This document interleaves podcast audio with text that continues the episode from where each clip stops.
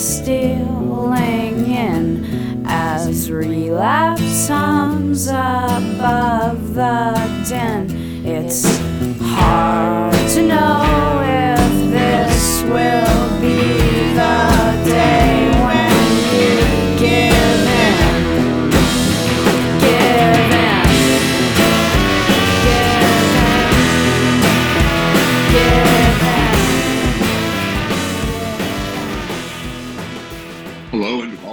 episode 421 of the Thinking Poker podcast. From Winchester, Massachusetts, I'm Nate Meyvis. With me from Las Vegas, Nevada is Carlos Welch. Yes. And from Owings Mills, Maryland? Yeah. Uh, Catonsville, Catonsville, Maryland. Uh, yeah, right. Andrew Brokos. I'm a little rusty, but it's great to be back. How are you guys? Uh, I'm I'm happy, but I think in particular the ladies are thrilled to hear uh, Nate Meyvis's rich baritone on the mic again. yeah, it is great to be back. I miss doing this. So I think uh, to the extent that we have an agenda for today, uh, we we thought we would sort of catch Nate up on um, everything that's changed in poker and poker strategy in particular in the last two years. Uh, but first, Nate, is there anything you want to catch us up on in terms of what's changed in uh, in Meyvis Land in the last two years? Um, I have three kids now, so that's exciting. Um, and yeah, we are recording this on November 1st, the day after Halloween. And boy, I was not really a big Halloween guy, but it turns out when you're a six year old kid, Halloween is awesome. Uh, and like it was like very fun to uh, live that through my oldest son's uh, eyes yesterday. So yeah, uh, like basically my life these days is family stuff. And then my work, I'm still a software engineer. Um, and then basically my main hobby these days is trivia. I'm uh, so that's which we, we can which we can talk about. I think it's like slightly interesting from a, a hobbyist slash poker transition perspective. But like what's relevant, what's most relevant to this conversation is that I have not played a hand of poker for money in coming up on four years now since January 2020. Um, I haven't thought about poker in any sort of structured, strategic way from probably about spring of 2020 until an email thread that we had like two days ago. So like I'm like so rusty. It's like what's the like I'm just totally making this up. And I'm curious how far poker has come without me. Cause like one thing that's always funny is um opponents who mistake their their how long in years they've known what poker is for like how good they are at poker. And like I, am like keenly aware that if I were to sit down at a poker table now, like by some metrics, most of what we know about poker theoretically has been learned since I stopped playing poker. Like I'm I'm in like the more ancient hat. Like everything I know about poker is in the antique half of our poker knowledge collectively. Um, I'm not sure that's true, but uh, I'm way behind, and I'm sort of curious what's going on. Yeah, I mean, I think that's true in in a if, if you just sort of count the um the like volume of of or like the the discrete facts or about poker strategy or something like that. But because of diminishing returns, I think that you know the, the things that you learned during the time that you were uh, studying poker seriously are largely more important than the things that have been discovered in the last two years so there's been a lot of refinement uh, i think there are like particular spots where uh, you know, I would outplay you pretty severely. But I think that you know, like if you were just to sit down in like a random two five game, uh, there's a fair chance you would be the best player at the table, and if That's not, cool. you would be the second. Yeah, best. I sometimes imagine like what I would do if I went down to Foxwoods on some random day, and it's like it's slightly morbid because the stud tables are sort of going away. As like when I first started playing, it was like 50 year olds and up, and then when I stopped playing, it was like 70 year olds and up. And uh, yeah, so yeah, as, as, they say, a lot of them have uh, gotten called to the main game, I believe is the is the preferred euphemism there. Um, so yeah. if, if one to five studs still existed, I would I would really love to jump in one of those games. But yeah, two five would be my my uh, you know get back into the the warm waters of poker game. Yeah, that I can't speak to, although I imagine it's true that you know quite a lot has been learned about non-hold'em game strategy. Probably, I mean, probably the, the, the delta there is larger actually.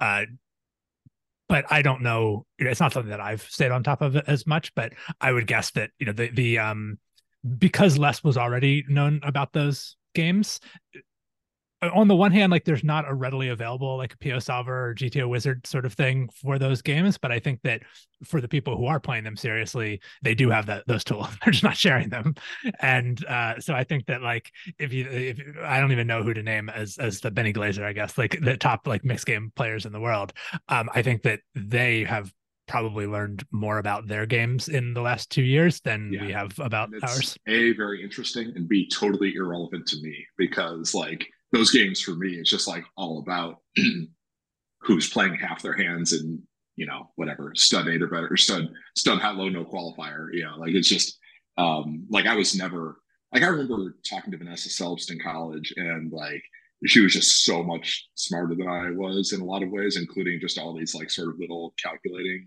things. Like I could never be a blackjack pro all this like technical mixed game stuff. It's like, oh, remember all the dead cards and like do all these like sort of complicated chains of logical inference on the fly. Like that's has never been and will never be where I get any of my like advantage against poker against other good players. Like it's really just like what games are popular, sort of what heuristics can I figure out, and uh, how can I spot the best games? But um, yeah, are are people doing that? Like, do you have any sense of whether there's like a mixed game or like what the non-hold'em action would be like at Foxwoods these days, or even at the Bellagio for that matter?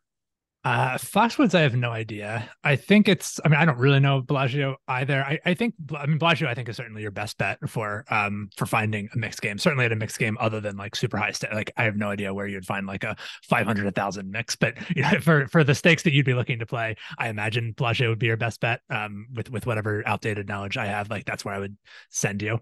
Uh, I think that I mean, the, the impression because we had um Ari Engel on here not too long ago, and uh, he's been playing a fair amount of of mixed, um, you know, playing mixed tournaments when he can, and uh, I think trying to play some online as well. I, I got the sense that he was um he was pretty satisfied with what was available to him. Um, in particular, with I, I think it seems like there have been a little bit of an uptick in like mixed game tournaments or at least like non-hold'em game tournaments being offered at uh, different i mean there's just been an increase in like poker series in, in general and uh, obviously an explosion of casinos.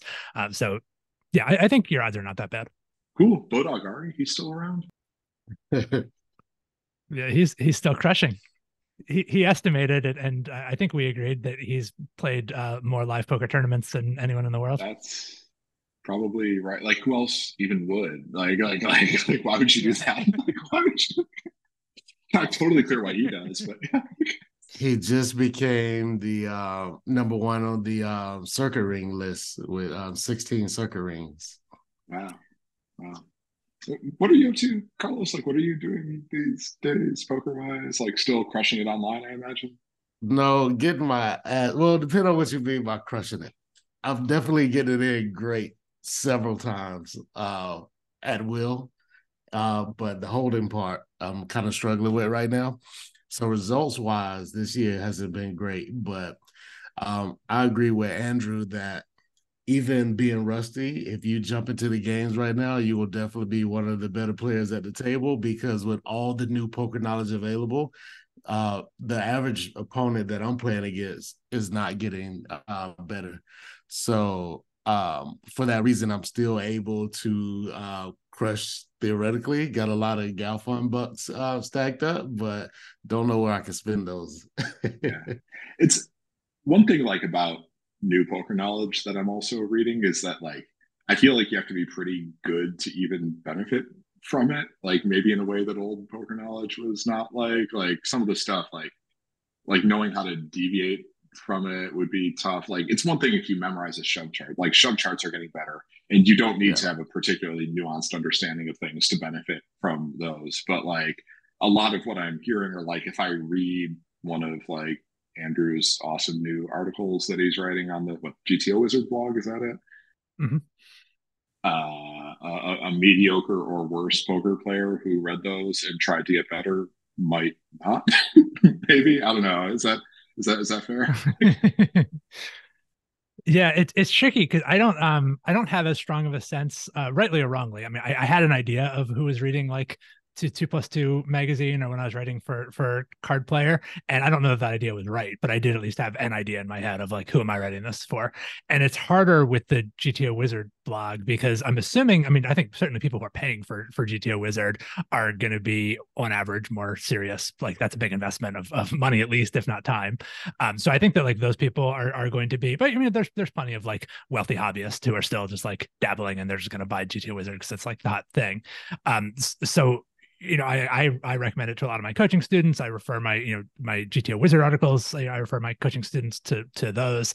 So I I'm always trying to like strike a balance with those. I don't know really where really to strike the balance of like how technical it should be versus how much I should be addressing what I think are kind of the you call them like common sense objections or something like that or just the the for a person who's been playing poker for 10 years and has like poker ideas in their head that are outdated how much do i need to like explicitly dispel those versus how much am i writing this for a, a younger crowd who you know they didn't read david sklansky but they just sat right down and you know they're they're um what children of the sim is the, the term for this now like they're they're learning gto first and uh, I imagine that's going to be like an increasingly large part of the the GTO Wizard audience. So I don't know like how much I should be writing for them versus how much I should be, you know, kind of emphasizing the here's what people think is going on in this situation and here's why that's wrong, you know, based on things that you learned 10 years ago. Yeah, that's interesting. I, I noticed that when you say like, oh, you should be betting 20% of the pot here, you don't spend four paragraphs saying like, and here's why you shouldn't worry about like what if they have a flush draw?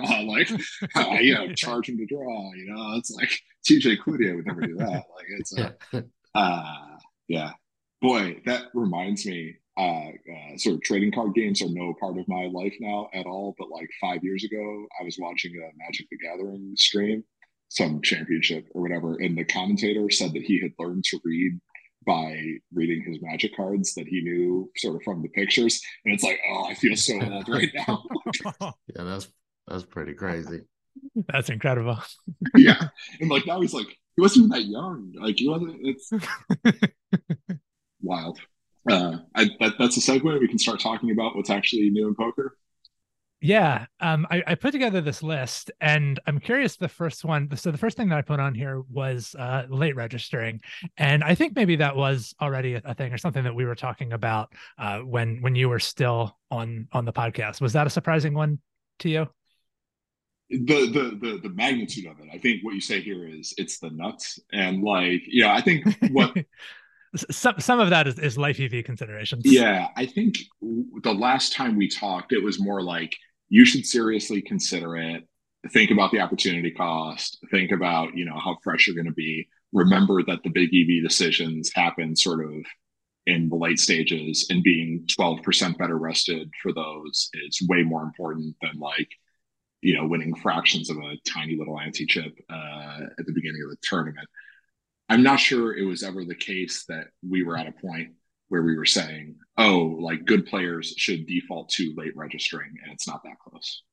Yeah, it, that's definitely how I approach playing online now. Um, and again, some of that is like ACR specifically has really long late registration. Like they have like five hours of, of late reg. So starting those tournaments on time is just grueling. Like you play for it's like seven or eight hours to to make the money in, in those tournaments. Uh, and you know, it's not like super high stakes that I'm that I'm playing for. So it's um there it's it's not close. It's it's not something that i've started doing aggressively which is because i'm not playing live poker right now but i don't know how i would think differently about that for you know the WSOP main event is like such an experience in of itself. I don't know that i really want to like skip a lot of levels off of that but i still i mean even for a lot of live tournaments it's just if you actually put a dollar value on like what is it worth for me to be sitting at the table right now you know, in in like level three of a live tournament, even if it's a fairly large buy-in, I just don't think that number is that big. And if you truly have nothing better to do, and it's just like a who loves it more sort of thing, like sure, you know, you're not losing money by being there. I, I don't. The tournament's soft enough.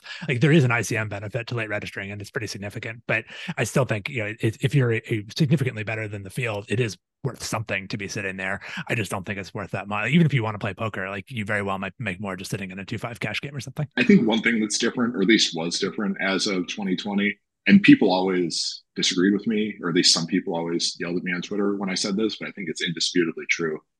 Is that like the worst five percent of the field is so much better than it used to be, like in 2015, and I think a lot of what people like you and me are feeling when we want to jump in the tournament at the beginning is this feeling that some people are just going to be giving away their money and are huge dogs to last four hours and like yeah we're talking you know like like several big blinds per 100 that we're getting just from like this person and there's going to be a lot of them in any old tournament. And like yeah there are still a lot of people who are recreational who don't play well but like the the punting i think people just do not understand the punting that existed and like how much of it there was when people of our age were forming our intuitions about whether you need to be in your seat right at the beginning. Um at least that's where i'm coming from No, I think that's a great insight. It actually had not occurred to me to put it in those terms, but now that you're saying it, that feels very true to me. And I'm remembering like when I was the last time I was in Vegas in, in 2019, and I was like routinely starting tournaments like on time or close to on time. I think at that time what I was doing, I was giving myself permission to be late, so I was not being like neurotic about. I, I my ass has to be in the chair and when the first card comes off the deck, but I was not routinely showing up out. And some of that is like, I mean, you do get a seat when you show up on time versus if you end up on a wait list, like that's kind of a bad situation. But um, yeah, I, I, do not recall a lot of scenarios where people are just like punting 200 big blind stacks. And you're right that that did used to happen more often. Yeah. And you're sort of like weekend warrior type is like so much better than they used to be. Like it used to be that like showing up and playing even like fairly small stakes against like people who would have, who came from the 2 5 game in Topeka or whatever was just like, you know, like something you would walk over hot coals to get to. And it's just, it's just not quite like that anymore. Nate, were you aware of Kenny Hallaert was the first guy that I heard publicly talk about the ICM benefit of late regging. Was that did that happen before after you kind of stepped away from poker? That was after. That was after. But I'm curious about this because that, that's number two on Andrew's list. Like there's an ICM, the ICM considerations early in the tournament are uh, are more important. Like what's are more important than we thought.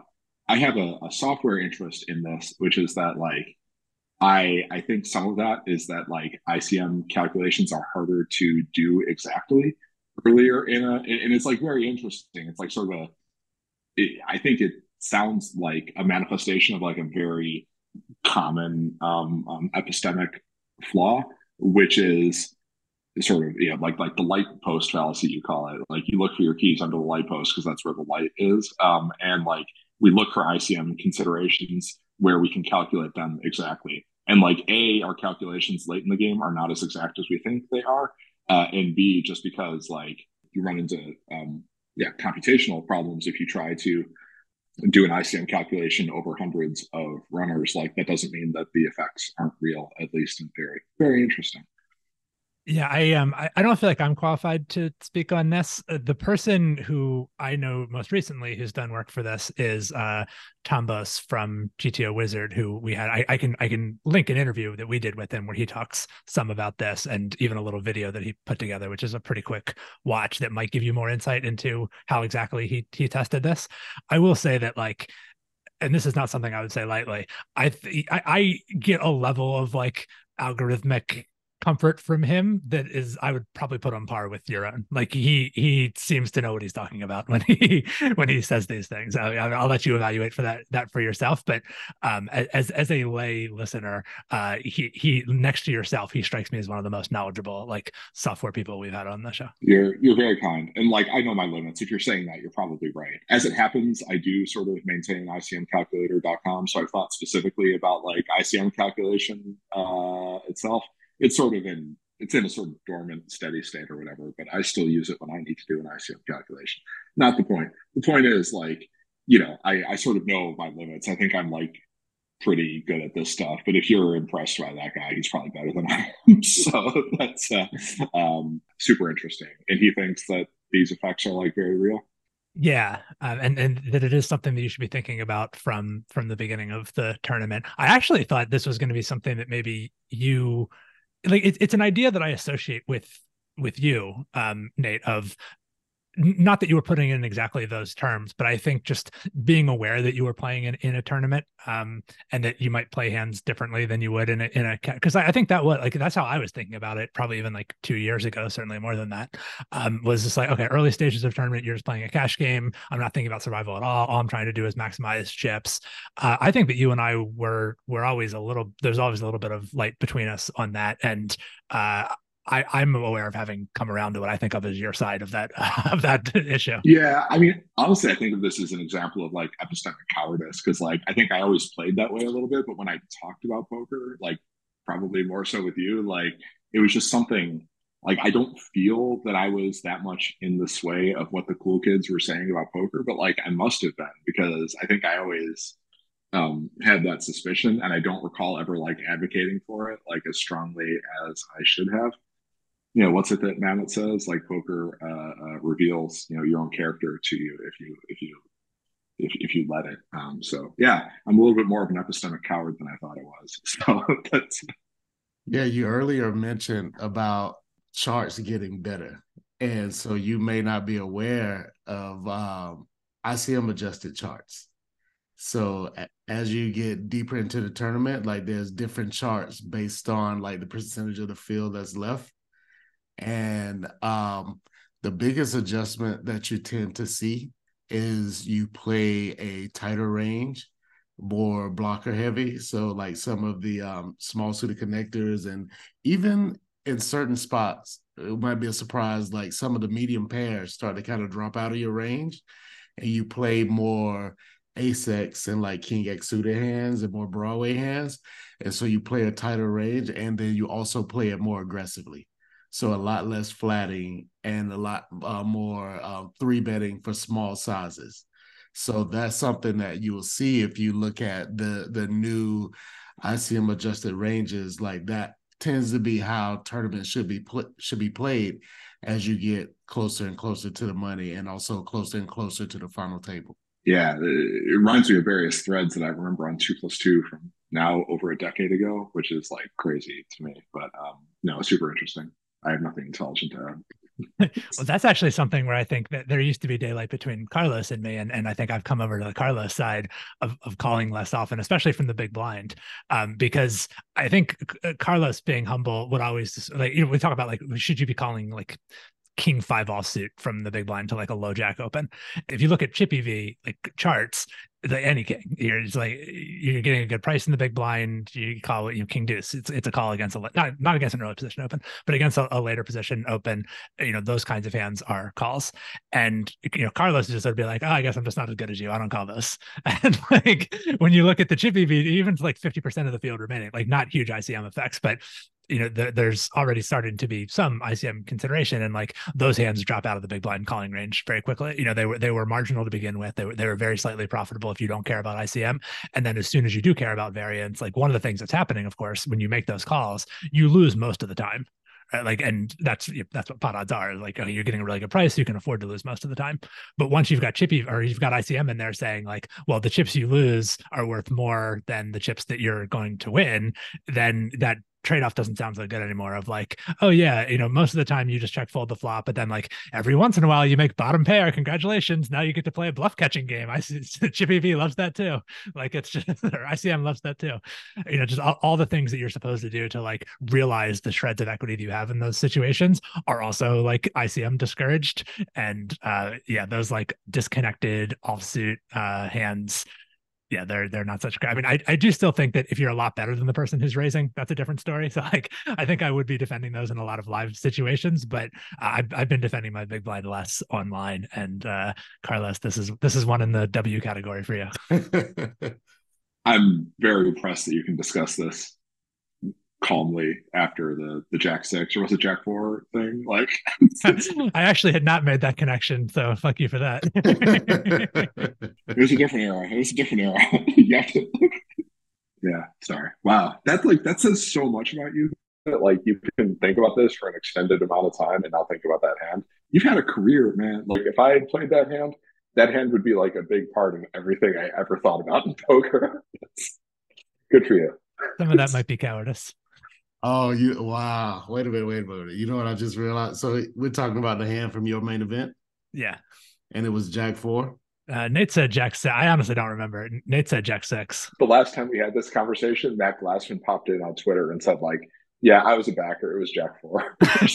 uh, you know what? When Nate, I, I, I, I forgot the exact combo, but when Nate mentioned that hand, I thought about the the hand from that live stream that we refused. Jack Deuce, yeah, yeah, yeah, yeah, yeah. It was that one. That's that, like that Jack Deuce with the. Yeah, um, Jack. It, I I wrote about that. That was like the one poker conversation that I've been involved in. I, I like blogged about that hand and stuff because like it was crazy that more people like since Twitter existed.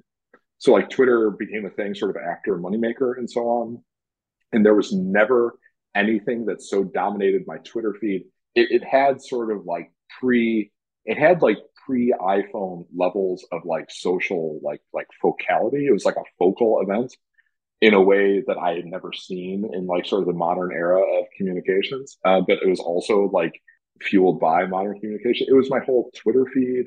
Uh, like people at work were talking about it. My my high school ex girlfriend's mother asked me about this hand. like, uh, yeah. Uh, so it just everybody was talking. It was super interesting, and like it's like like I got in a conversation with Galfond about one, and he he said I was right, by the way. So like uh, you know that's I feel I feel good about that. Um, yeah, so I, I I, I took it as an opportunity to uh, exercise my poker thinking skills, but not in any strategic way, just in like a know, sort of like an overall Bayesian reasoning way. Yeah, I remember that. I remember that well. Okay, so this is officially the first bit of interest and research I've paid to that hand. As I just looked it up and it was Jack four offsuit. So that's hilarious to me that that's also the same hand that Andrew played in the main event. Because because when you mentioned a hand, I instantly thought about the one from the live stream. I wasn't even thinking about the, the one from Andrew. But if those are like, I'm curious. Now I want to go back. I wish I wish there was a way to check the suits to see if Andrew had the same suits. Well. No, that, that, no, they aren't even the same rank. Then Andrews must have been Jack six because I checked this at the time because I wanted to needle Andrew about it and I knew I couldn't. So that's gotcha. So in either case, it was like two pips of the blow. Andrew's yeah, hand. yeah, exactly. It, was an even number. It was an even number. It was a yeah. All right. So we're where, where are we on this list here? Number three, yeah, number three on here. This is another one that I thought might not be so surprising to you, um, but it's definitely something that I, I find myself doing more often is making big shoves pre-flop. Uh, I think once upon a time I had a rule of like not shoving more than ten big blinds. I mean that's going way back. That's like ten years back, but you know n- not shoving more than ten big blinds. That went up to fifteen at some point. Now it's like not unheard of. You'd see me open shoving twenty big blinds, jamming thirty or forty big blinds over a min raise. It's not like all the time but you know in a in a sunday like both of those things probably happen at least once. Uh and that's that's new for me. Like those those spots exist and i wouldn't have thought that they did. Yeah this is like an everything old is new again moment for me because i think people were doing that like eight years ago. And then i associate with carlos like some work that was it assassinato or somebody did. And it's like no you can raise fold even it's down to like nine big blinds or something. And like so you know, it was like, you know, in 2005, the 10 big blind rule was really common. And then like some smart players tried to go down from that, but like, you know, in the early aughts, like there was definitely a cool kid thing of like open shoving more and more and bigger and bigger, I think. Um, so I think I missed the whole last trough of that. So I think it's everybody doing the same things, but now for different reasons and against different opponents. That sound right? Yeah, yeah. The the assassinato thing was uh he there was this online player, I think he was Brazilian by the name of Pasagno, who was like one of the first people that kind of like aggressively raised folded from short stacks. And Assassinato studied it and created a product called Why Pasagno is Right. And and basically prove that you know this is profitable if people are like giving it way too much credence and overfold into it. And so now with the um, use of solvers, uh, we've learned that theoretically there are spots where you go the exact opposite. So instead of raise folding from short stacks, like you could just open jam or rejam pretty big stacks over a min raise. And the one that first struck me as insane was I was studying um, Ben CB's Raise Your Edge course, and there was a spot where you rejam 40 bigs with queen jack suited over over an open. Like that one caught me off guard. But now just thinking about it, my guess is, and this is something I think I've heard Andrew say, that was something that um, he showed was profitable or optimal at a time before we started adjusting the charge for ICM. So that probably wouldn't be a thing um, later in the tournament when you're taking ICM to account. But early on, when ICM is less of a factor, yeah, there's definitely spots where you know you just rejam 40 bigs with queen jack suited, which is uh pretty pretty interesting. Cool. And I think importantly, like this is this is not inconsistent with raise folding off of short stacks. You know, what what this often looks like is you have a more polar range that like so let's say you have like a, a even off of like 12 big blinds say you know you have a more polar range that's um min raising and some of those are really strong hands like you know your aces your ace king your queens where you actually want to induce shoves like you want more action so you're, you're raising small with those. And then you have some very weak hands that uh, are either like not quite good enough to shove or at least like maybe a little bit more profitable to play as min raise folds rather than getting your entire stack in. And then it's stuff in the middle so often like smaller medium pairs will fall into this category suited broadway hands like carlos was where they're not good candidates for raise folding because they're not so strong that you want to induce more action, but they're also not so weak that you really want to be like folding them to a shove after you've opened with them. So you're kind of jamming like the like middle of of your range, and that middle can be quite small, especially once you factor in ICM. Like I think there are some spots like the one Carlos was describing. You know, you're 30 big blind, say, and you're facing a raise from like the cutoff, and you're in the big blind.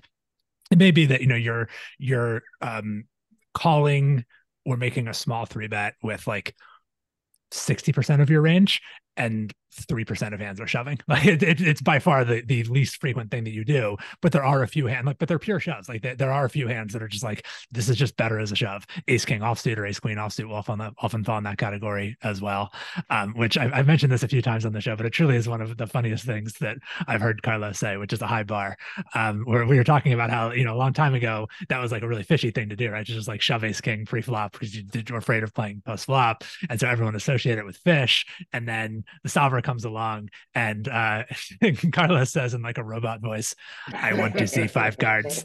Yeah. yeah, I, I, actually just pulled up a chart now, and this is even ICM adjusted. So with fifty percent of the field left, thirty bigs effective. Um, low low jack raises for a min raise. Small blind can jam king jack suited, king ten suited, ace queen suited, and pocket nines. Like those are hands that big up its 30 big blind jamming range over a low jack open. And this is even with half the field gone. So it's, it's taking into account ICM. That's like also amazing because like it's like even like doubly sort of fish from 2007 ish. It's like, no, no, no. It's not just ace jack that I don't want to play after the flop. It's also pocket nines through jacks. Like it's also pocket. yeah, but it's like, I mean, and, and they're not even entirely wrong. Like it's, just, I mean, it's, it's not just like, oh, they were doing it but for the wrong reasons. Like it's literally the same reasons. Like this is a really hard hand to play after the flop. I want to maximize the fold equity. And like, and so I, I mean, I think that's the other important thing is even when you look at ICM charts and you see a lot of these shoves fall off, I still think shoving is not that much worse. And so if you are do find yourself, I mean, I guess this is like kill Phil uh, strategy, right? Of like some really tough player raises your big blind and you're like, uh, the solver prefers a small three bet here. Like the solver prefers calling here. Like shoving is often not that much worse. And if the person is a lot better than you are, just shove. Like it's fine. But the solver's not wetting its pants right now. Now I am. So that's like, yeah, it's like I'm yeah, happy you, just winning the antes. and, you, and you mostly see it from out of position. And so yeah. that's when it's it's like going to be yeah. much difficult to play whether you flat or make a smaller three bet and get called. This is um I mean, it's it's not really a tangent. I think it's squarely in, in what we want to talk about, but it, it's not on the list. But this is a conversation that I also had with Nate. Um, kind of the, the, immediate impetus. We've been talking about doing something like this, but the immediate impetus was a hypothetical that Tommy Angelo posted on Twitter. The results of which I think blew both of our minds. Which was, uh, you know, if, if you're playing a heads up match, you're 300 big blinds deep, and both players are forced to open a 100% of hands on the button, and they're opening for a four big blind raise. Uh, and now the big blind, you have a choice of either you have to call every hand or you have to fold every hand. Uh, which of those would be better if, if you're the player? So you know your opponent's opening the entire deck. They're opening for four big blinds. You can either call everything or fold everything. And I came into this very convinced that the answer was going to be fold everything when you're 300 big blinds deep, that playing out of position is a huge disadvantage. And that there was some stack depth, obviously, where that's not true. Like if the four big blind were a shove, then, you know, it's just all in for four big blinds. Of course, you'd want to call everything from the big blind. So it's just a question of like, where do you draw that line? I thought it was going to be like somewhere in the 60 60 to 80 big blind neighborhood. Uh, and then I looked at it on uh, using a custom simulation on GTO Wizard.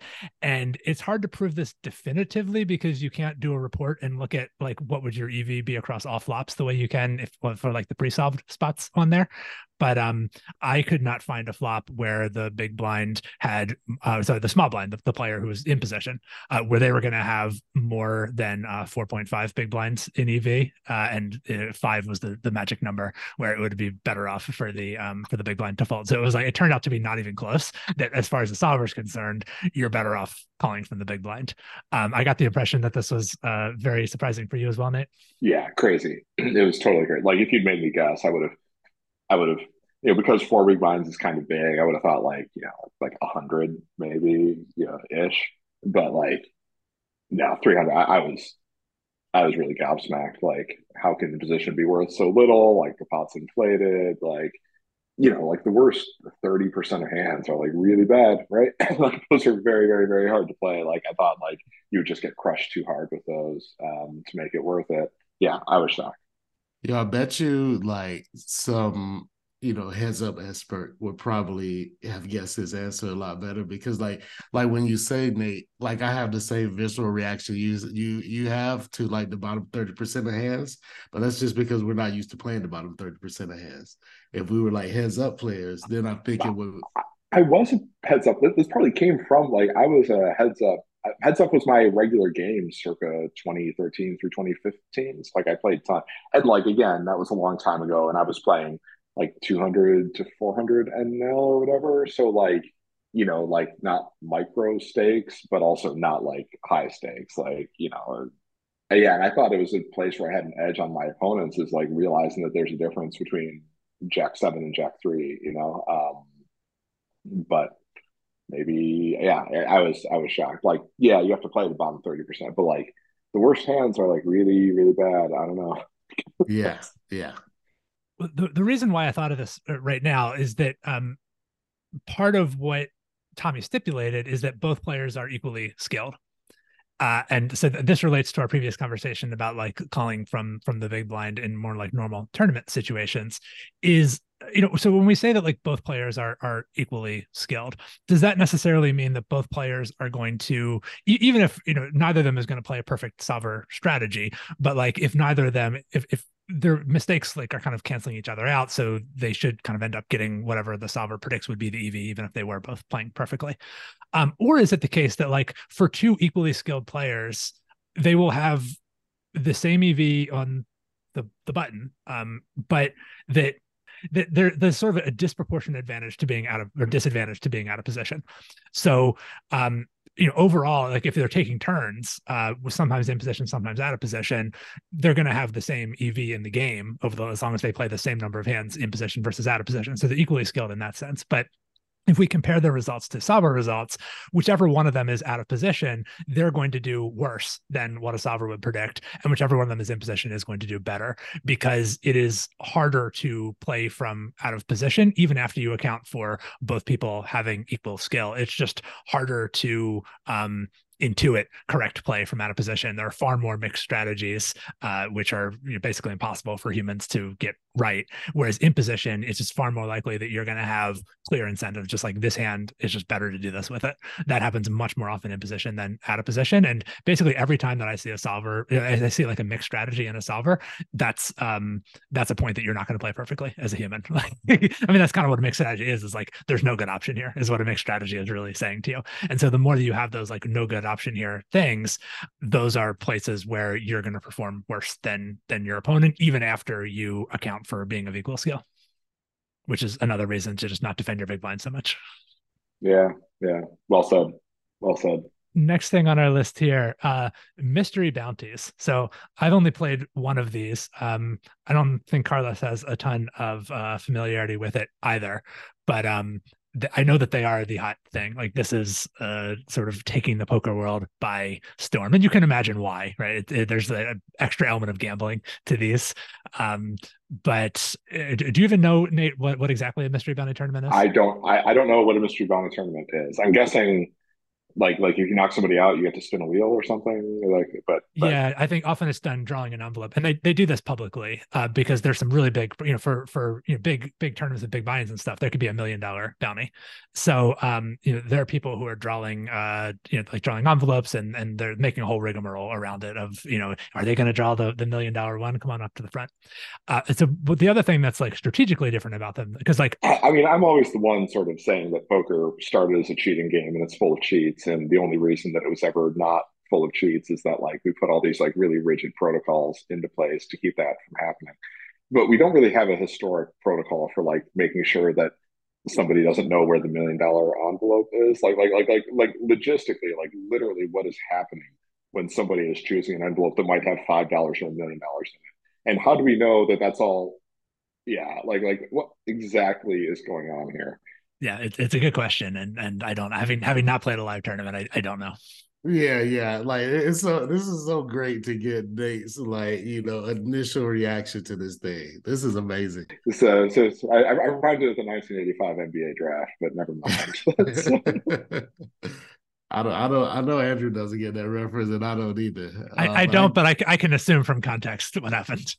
Yes. So Patrick Ewing was the consensus number one pick by far. There's a conspiracy theory, which Matt Glassman again often says it's like the one conspiracy theory he sort of believes, and it's like mostly crazy, but not quite. That like the whole thing was because it was um, it, it's a lottery system then and now in the NBA for who gets the top pick. Um, the details have changed over the years, but um, all the worst teams get some number of chances to get the first pick in the draft. Um, and at that point, uh, this was a. I think every team, each of the bottom end teams had equal chances to get the first pick. So like, he, so like there are all these envelopes and a big drum, and David Stern like this the the. I, guess this is bad podcasting. There, there's this drum that got spun around and around, and like David Fish, like David Stern, like the then commissioner, controversial figure, he like reached in, like fished around Vic, and picked the New York Knicks. And the the conspiracy theory is that it was rigged um, so that uh, uh, this massively popular player would go to a big market team, which would be very good for the league. And if you look at it, I think like it, like it sort of looks like the, the, the corner of the envelope is bent. Maybe there are also theories about like a frozen envelopes that it was cold and that he could yeah. So it's like it's like pretty nutty, but it's like yeah, I don't know. Like like some of that video footage is pretty. I don't know. It's enough to make you think in a in an environment that's full of people who are willing to cheat and where people routinely cheat for like ones to hundreds of dollars. I'm a little bit curious about the million dollar envelope algorithm here, but never mind. no, that, that, that's a very important point. I'm, I'm glad that you raised it. Um, so the other thing that's like strategically significant about these, because you know, otherwise, like, if it was just like a regular bounty tournament, except the, the size of the bounty was randomized, that wouldn't really be that different, right? Like the value of the, the EV of the bounty would still be the same. It would vary a little bit depending on whether or not like the big ones had been picked. But what makes the mystery bounty significant, what enables them to have this rigmarole when someone wins one, is that they're not in play from the start of the tournament. Uh, often they come into play once you make the money. Sometimes they come into play even later than that. So the beginning of it plays more or less like a regular poker tournament and there's even a point, and I should say here, I'm relying mostly on research that I've seen uh, Dr. Kamikaze and Dara Karna, Dara O'Kearney do, uh, because again, I'm not terribly familiar with these myself, but it makes a lot of sense the way I've heard them explain it. Um, that there's actually a point where it essentially functions like a reverse bubble, where if you don't already have a big stack and you don't cover people, the bounties are worth so much because none of them have been paid out. Like unlike a normal bounty prize pool, none of that money has been paid out. So when you finally get into it, like the regular prize pool has been paid out. Like you're already in the money. So a lot of the regular prize pool has been paid out, but the entire bounty prize pool is still there waiting to be won. So having a lot of chips so that you're in a position to try to win those bounties is really worth a lot. So if you don't have a lot of chips and you don't cover people, it's correct for you to gamble and try to accumulate chips, even to the point where you're doing like negative chip EV things to try to run up a stack. Conversely, if you already have a big stack, you don't want to lose that big stack because you're already in a position to win those bounties. And so it's actually correct for you to be more risk averse, and which is the opposite of how tournaments usually play, right? Generally, if you have a big stack, you're not as concerned about holding onto your chips. But uh, when when you cover people, you want to preserve your ability to cover people for when the bounties kick in. That's awesome. I also can see why a lot of people like these tournaments. It's like so like recreational players, a lot of them really like satellites. I think they like the idea of equal prizes for everyone. Like the combination of what I think it combines what recreational players like about satellites, other than the ability to play a bigger a tournament that's irresponsible for them to play, uh, uh, and sort of what they like about regular tournaments. It's like got the sort of like if you make it this far, you get in some sense an even-ish play payout, or, or at least like you get what may feel like an equal opportunity to gamble for the million dollars, uh, but you also still get a chance to win a million dollars instead of like 10x or 20x you're buying. Yeah, sounds like fun. I don't know. Like I find myself wanting to play one. So, um, except for the whole like, maybe they're rigged, but uh, yeah, it's definitely that that element of gamble where everyone feels like they're the luckiest player in the room. So if they mm-hmm. could just make it to the bounty period, and they could just yeah. get one bounty, they're probably going to pull the million dollar bounty. So yeah. it, it, it, definitely feeds into that, you know, lottery ticket buying aspect of human nature. So like the tournament doesn't stop at every elimination. It's not like everybody's sweating every one of these. Like how how again, just like the logistics of it are like are people like anti-sweating? Do people get a chance to like root against everyone? Like that's like a sort of a fun scenario. I can imagine like knocking somebody out and like the whole room rooting for me not to get a big envelope. Yeah. yeah. I, I, don't think it stops, but I think that they are live. Um, you know, there, there's like a person, the tournament director, I guess, you know, at, at a microphone in the middle of the room. And uh, as you eliminate, or no, I guess because you're not leaving the seat. No, they do. do like they? you can like so you bust somebody and well, first of all, these are often two day tournaments and the bounties don't kick in until the second day.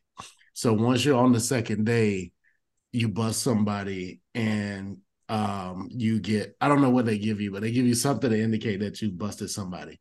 And then once that happens, at any point you can leave your seat and go over to the wheel to kind of pull an envelope.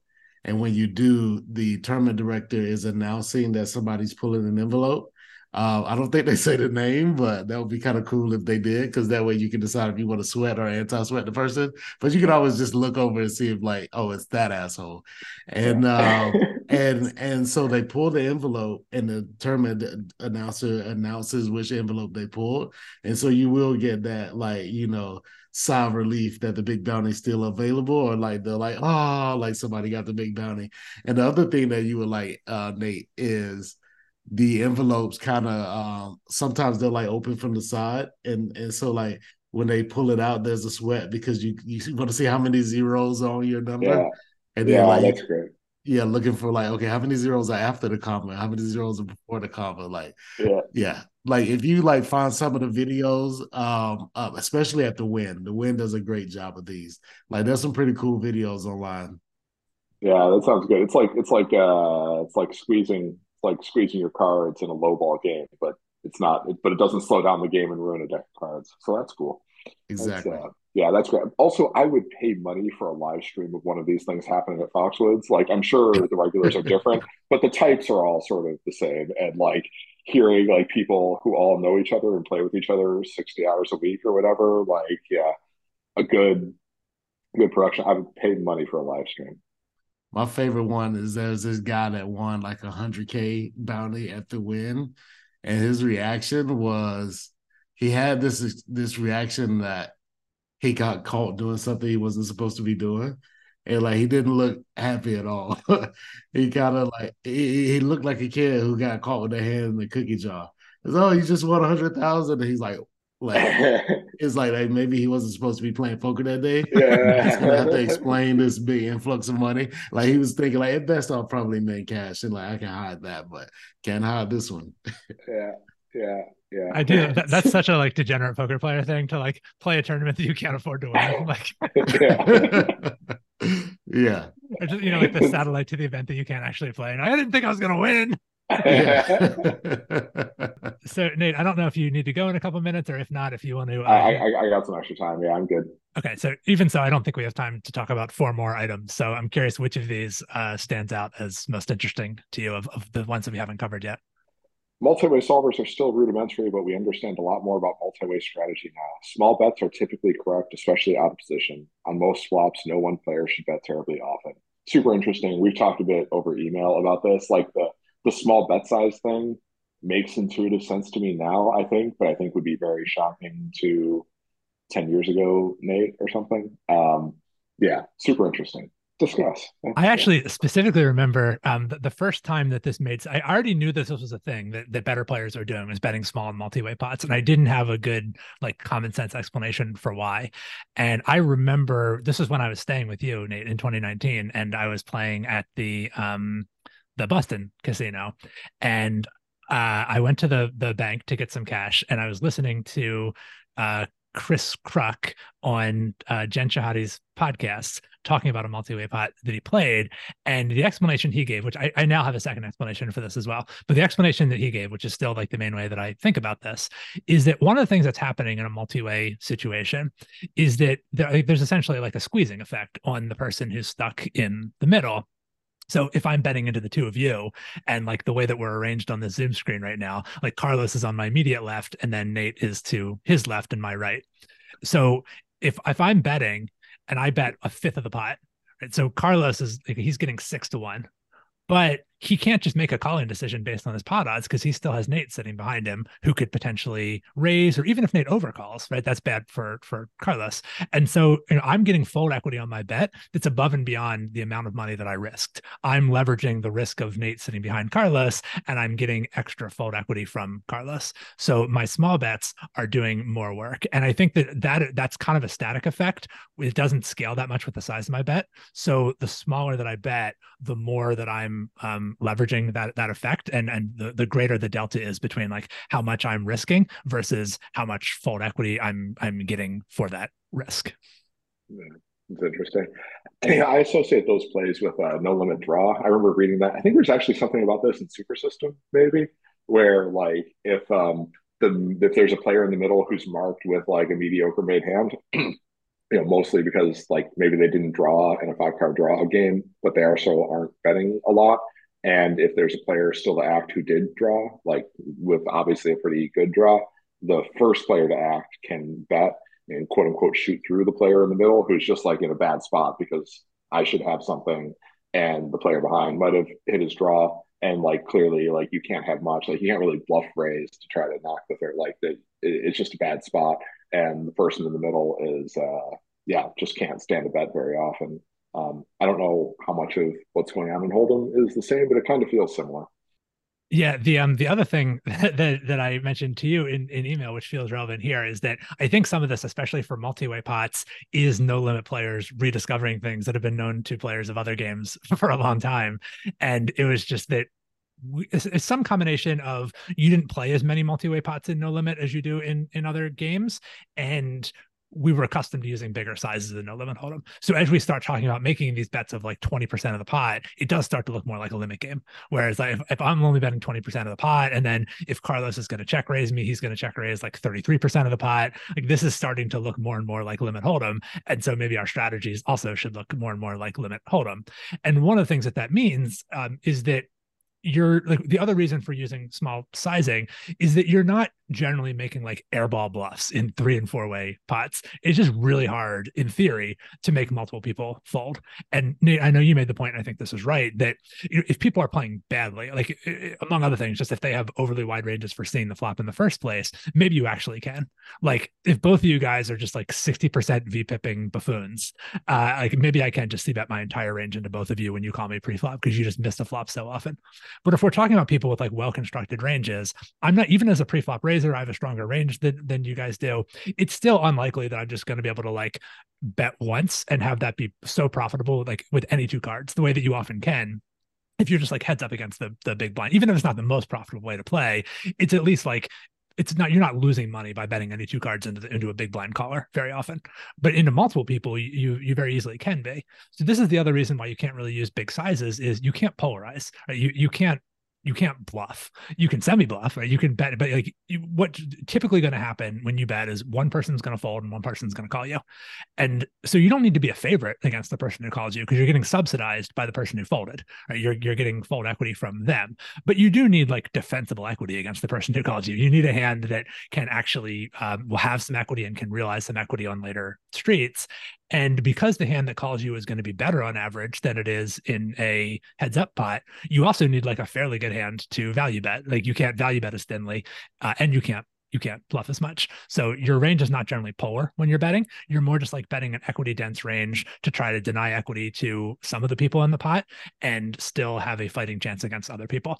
So you might polarize later. You know, if I bet and Carlos does fold and now I'm heads up with Nate and Nate checks to me on the turn, then I might bet bigger and polarize at that point. But in a multi-way situation, it's a lot less likely, especially on the flop, that you're going to polarize. Uh, where you will see some bigger bets sometimes is like if the flop checks around and then the turn checks around, and now we're on the river and the board texture has not really changed. Uh, Carlos, at this point, as the first player to act, should have a pretty big nuts advantage because there's not much reason for me as the like the, the imposition player to have checked back a nutty hand on the flop end turn. So if the board didn't come down in a way that's like giving me a lot of new nutty hands, I'm not that likely to have anything all that good.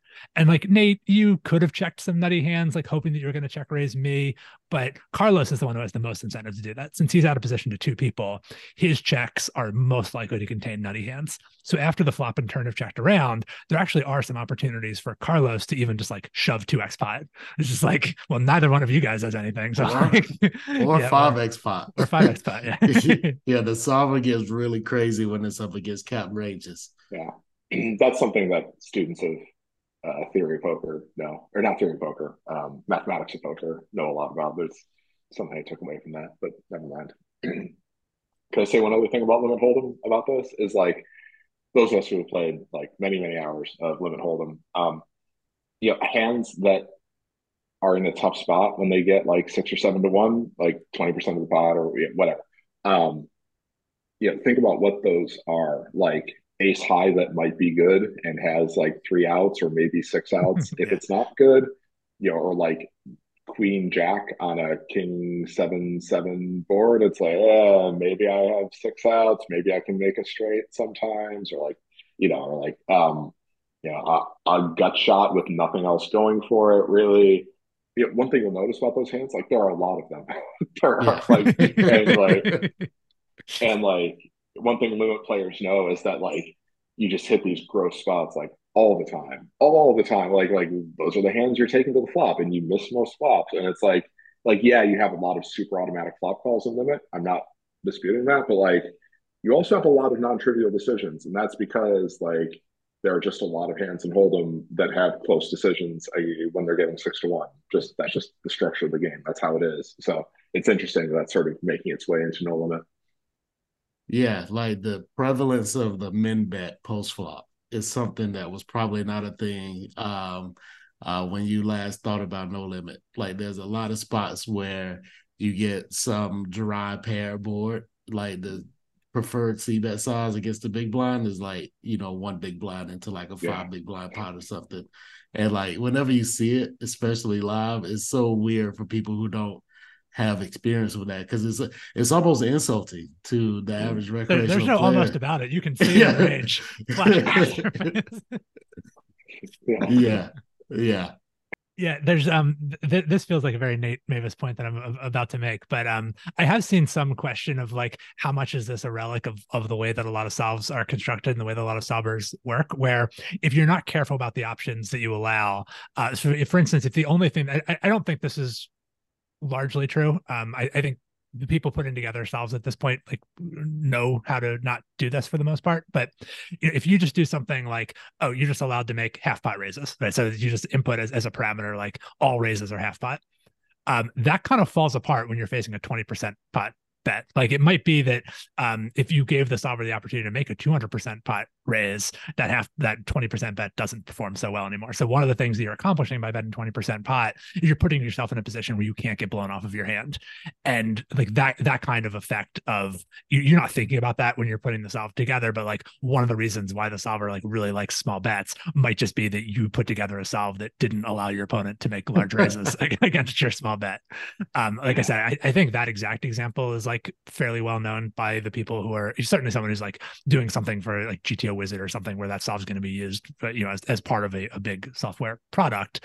Um, I think those are generally like well put together, but I think it's a danger of running your own sim if you don't um, and it's hard to know how to account for, for these things but when you get a counterintuitive output i do think it's very important to say okay the reason I'm doing this is to question my intuition. So I don't want to just be like, oh, that seems wrong. Obviously, the solver is stupid and, and there's a bug somewhere, which I've seen uh, in certain people publishing books that there's a bug in the solver because they didn't like the output.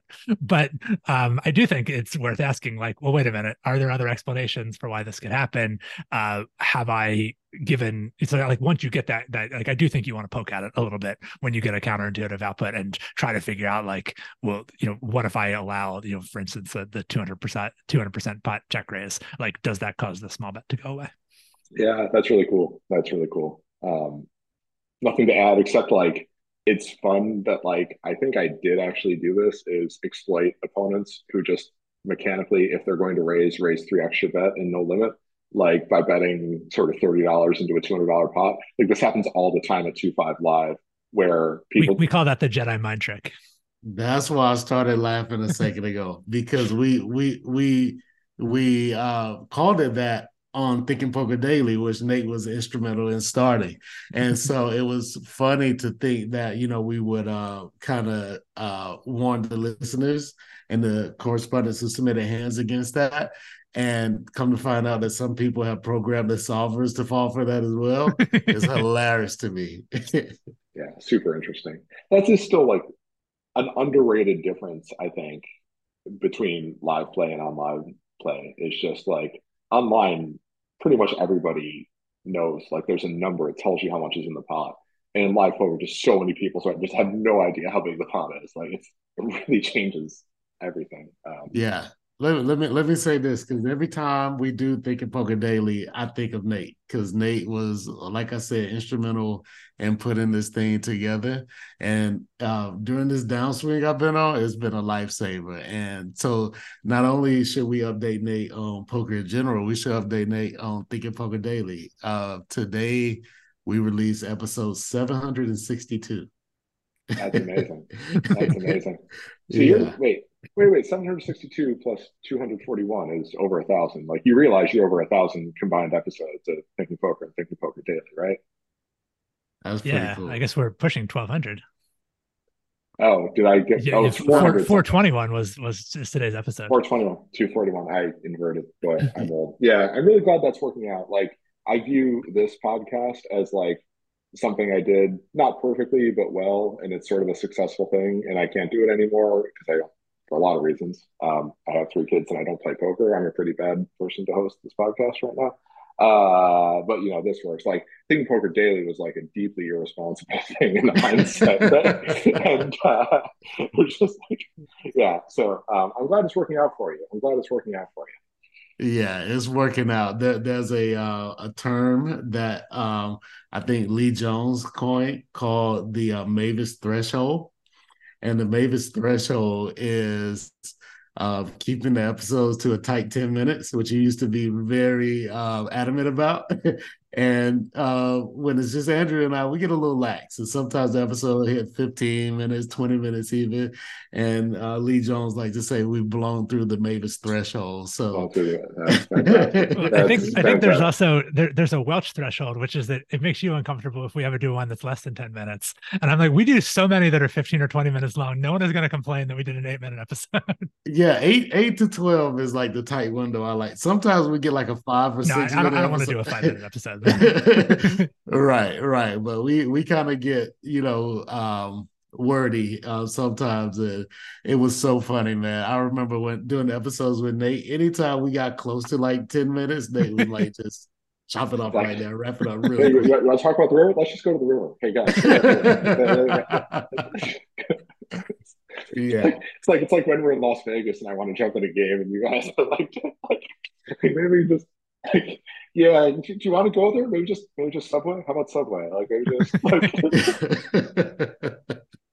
you know they'll bring you food to the table. You know we can just do that. right, right. I guess it, was probably your your last trip to to Vegas. The um was it was it half an hour from uh, Wheels on the Ground to Nate has cards in the Colossus? I I have the number on Twitter somewhere. It may have been thirty four from touching down to cards in my hand. Yeah, yeah, it was. Yeah, that was 2019. 2019. That would have been my last, yeah, my last trip to Las Vegas, and I, I would very much enjoy it. But like, I boy, poker that does not fit my life. Like, internet poker is not a thing for me right now. Hours long chunks of time. I have none of those right now. So, really, true pleasure. It's a, it's an honor to be on the show. Thank you very much. That was great to have uh, you back. Yes. Fantastic. Yes. Take care. Bye. Okay. Bye, guys. Tapping on my window pane. Feeling faint, feeling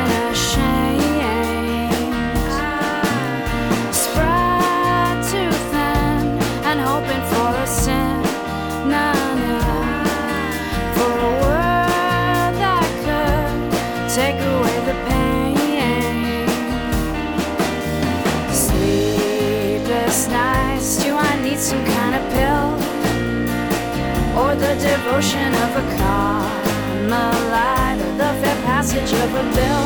And who will sign us into law? I know you won't,